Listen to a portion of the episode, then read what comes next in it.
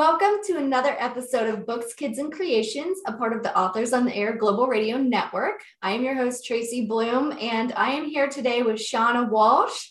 Shauna is a uh, children's theater teacher and director who lives in a little house called Dandelion Burrow in the wilds of Western Massachusetts, which sounds adorable and magical. Um, you are also a teacher, a longtime teacher of about 20 years, elementary mm-hmm. school. And you also um, run a camp and teach children how to make musicals. Uh, what a wonderful person you are. Thank you for being here. Thank you. That was the nicest thing I've heard all week.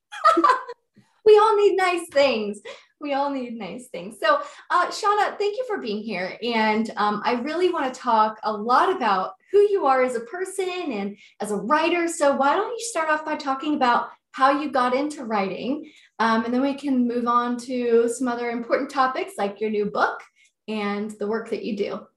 All right. Well, um, before I was a writer, I was a reader. So I was an absolutely voracious reader as a child. I was the kind of kid whose mom had to take her to the library every Saturday growing up. Um, she would let me take out as many books as I could carry, but that was it. And usually by the time we got home, which was maybe a 10 minute drive, I'd already read one of the books. um, I always kind of knew that I wanted to be a writer, but I was nearly deterred in my passion for writing because in fourth grade, we got our very first creative writing assignment and I got a C on oh. it. I think I had written some kind of like child horror story about kids doing battle with monsters in the woods, and maybe my teacher didn't like the subject matter. Um, but luckily, I did not give up. and so I just kept on writing. That's that's awesome. I know um, actually from doing like some school visits, a lot of kids are really into um, like those sort of topics. And I'm always like, huh, like that's not my thing. But there's mm-hmm. a ton of kids that are really into that, like scary stories, spooky stories, and haunted forests. So absolutely. So you have material for the spooky little kids. yeah, I I thoroughly enjoyed your new book, Maisie and the Clootie Tree. And I went, what's a Clootie Tree? Um, and so there's a lot of mythology in this story. There's a lot of um, Scottish heritage in there. So are you Scottish? Actually, I'm mostly of Irish heritage. I have like this much Scottish heritage, and I think it's from Northern Ireland. I did a DNA test. That's the only reason I know. Um, but I did actually go and live in Scotland for two years after college. Oh. Um, so that's how I got really acquainted with Scottish culture. That's and I've read a lot of fantasy and mythology and history. Um, and so for my book, what I did was I just I researched things that I had heard of just to make sure I got them right. Yeah. I've I've been just every year we try to plan a trip to Scotland and because of COVID it's just been kind of thwarted. So um, I think I've looked up so many places in Scotland. So when I read your story, I was like, oh, this is so wonderful. I mean, I I was wondering if you had been there. So obviously mm-hmm. you have. And uh, so I'm assuming that a lot of those places probably inspired, and a lot of things that you encountered probably inspired this story. Absolutely. And beautiful place. Yeah, it looks like it. One day, one day I'll go. um, so another piece of your book that um, really kind of tugged at the heartstrings, especially for me, because my mother passed away from breast cancer. Um, the one of the main characters in the story is sick with cancer, the mother. And so, what what was the inspiration for that piece of the book? Did you know somebody who had cancer or passed from cancer? I did. So while I was growing up, two of my mother's sisters, my mother's one of seven kids, um, they both actually got breast cancer at the age of 40, both at the same time, like, and they're only two years apart. So it was like, yeah. um, and so I actually watched them both go through the process of chemotherapy and losing their hair. And I remember being a kid and we used to put their wigs on and run around the house, you know, yeah. these were kids. Yeah. And we were so very, very lucky that they both survived. Um, but as an adult, um, actually, my own mother, she she passed of CP, um, CPD, hmm and um, it's chronic pulmonary, what have you. I wish yeah. I yeah. the whole name of it. And she, um, it was a very long illness, and it was very upsetting to watch. And at, right after my mother passed, I lost a student of mine to cancer, and so that was really what made me finish the story that I had kind of been writing to deal with my own grief. Yes. Um, I looked at my daughter, who at the time, she's 13 now. This was probably, you know, five years ago. And I was like, how is my daughter dealing with all this? Like, how is she looking at my mom? And what's her understanding of what's happening? And so I thought, you know, there needs to be more books on grief. Yes. For kids and how you can use your grief and channel it into sort of creativity. Yeah. Um, that was one of the most beautiful pieces of the book that I mean, you you look at I'm like getting teary thinking about it. like, oh, I'm gonna cry if you cry. no crying. Um, but all the, you know, all the emotions that your character goes through to show that love and to show the mother um just how much she's like what like believing and hoping and picking up on that magic and tying into the folklore and all that. And I went, I wish I did that for my mom. oh, you know what? Me too. but you're you're in survival mode when your yeah. mother is sick. You know, it's not like you're sitting around going, "What creative project could I do with my mother today to show her that I love her?" Yeah, yeah. So you do what you can. Yeah. And the illustrations of your book were so stunning. And what was it like to work with your illustrator on those? I was so lucky. So, my illustrator's family is actually from Wales. And so, Wales has a lot of common mythology um, with Scotland and with Ireland. And so, this was something she was really familiar with. Um, she was already a working artist, and I'd seen a lot of her stuff online, and it's full of fairies yeah. and fantastical creatures. And I was like, this is the person that I want to work with. Yeah. Um, and so my publisher contacted her, and luckily she said yes. Um, and I actually had kind of unheard of access to her. Um, sometimes publishers don't foster any communication between the author and the publisher, but she and I talked a lot, which was great.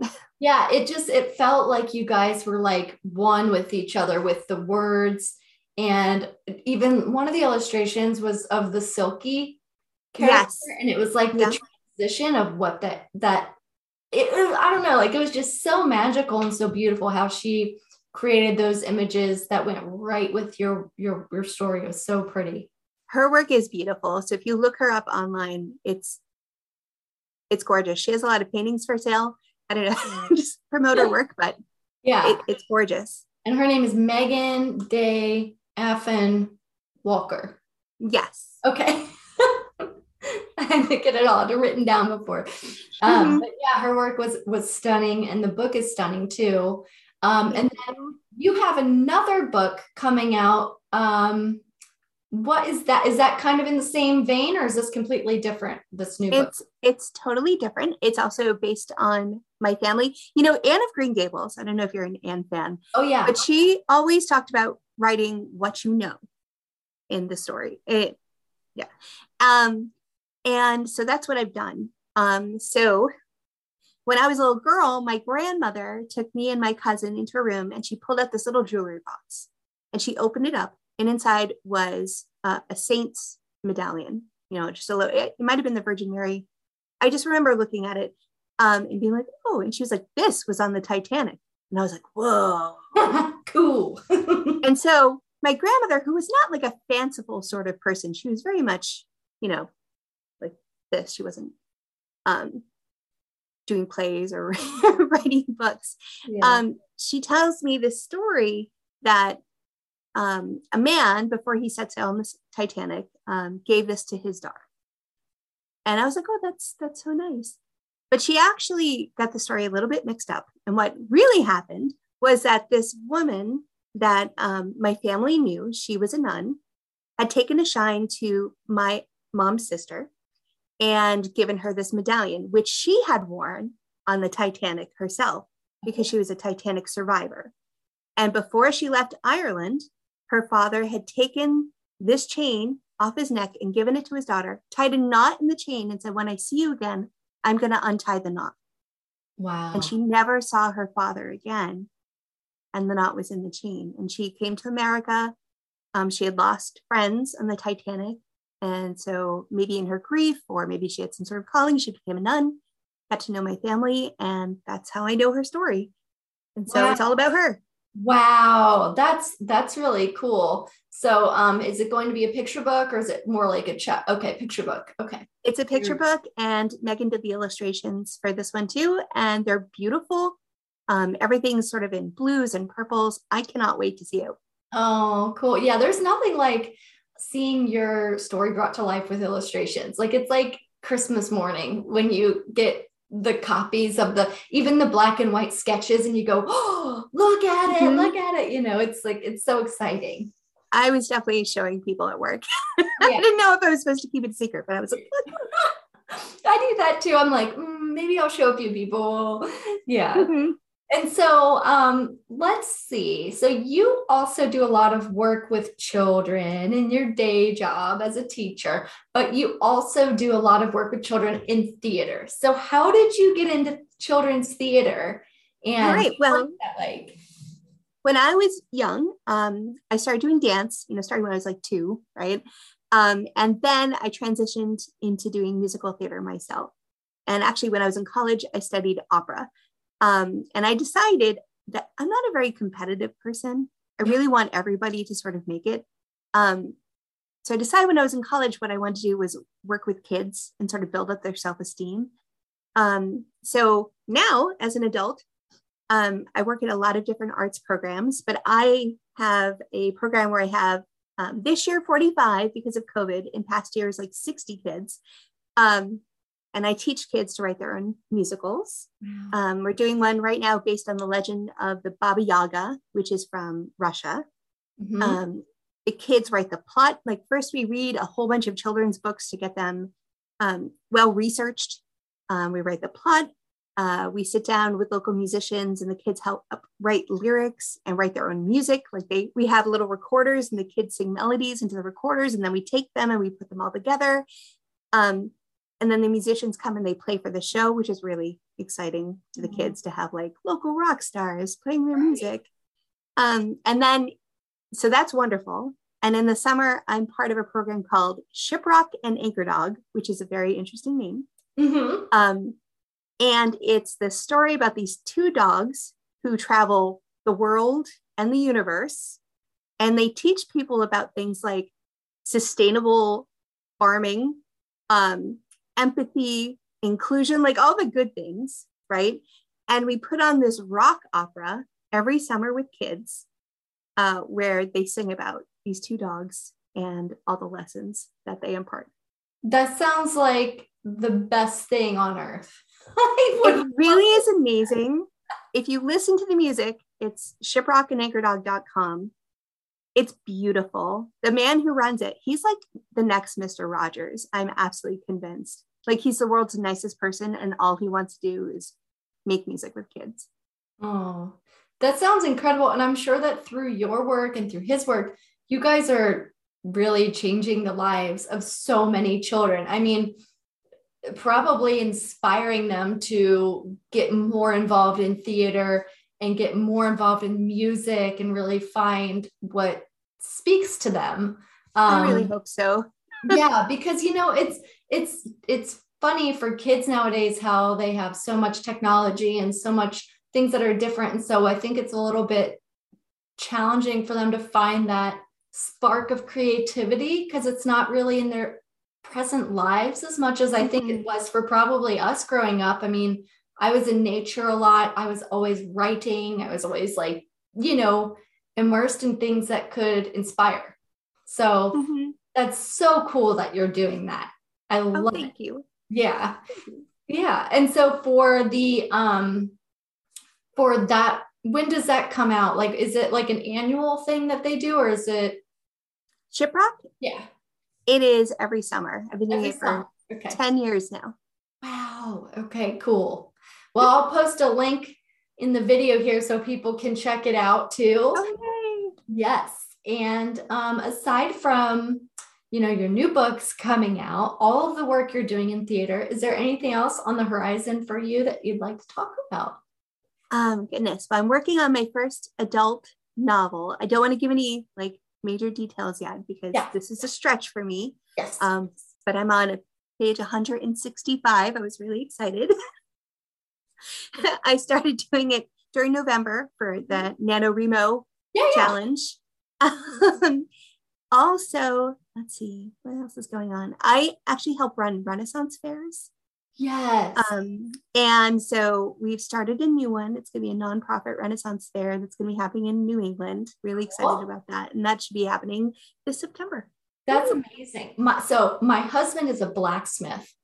What? Yes. Oh my gosh. Yes. Ah. So we know a, a, whole like network of blacksmiths. So mm-hmm. um if you ever need any blacksmiths for your Renaissance fair, I think we know. I uh, totally will. Yeah. That's awesome. I love finding random Rennies. It just makes yes. me so happy. yeah. Yeah. The Renaissance festivals look really cool. And I bet that you probably can sell a lot of your books there too. Yeah, I do actually. Uh, at a Ren Fair in October, I have my first author signing. So Yay. pretty excited about that. Exciting. And that's really cool that you're also kind of venturing out into novels because that's a big step. I mean, um, I did that my first adult novel um, last year, but it was completely outside my wheelhouse. It was something that I was like, I don't think I can do this. Mm-hmm. It's not my territory. I don't write this way. I don't write scary stuff, but like it was, it was really challenging. And I worked with um, somebody called a, a teaching editor. So it was, oh. she's she herself is a best-selling USA Today best-selling author, but she edits as well. And so she taught me how to write in this genre.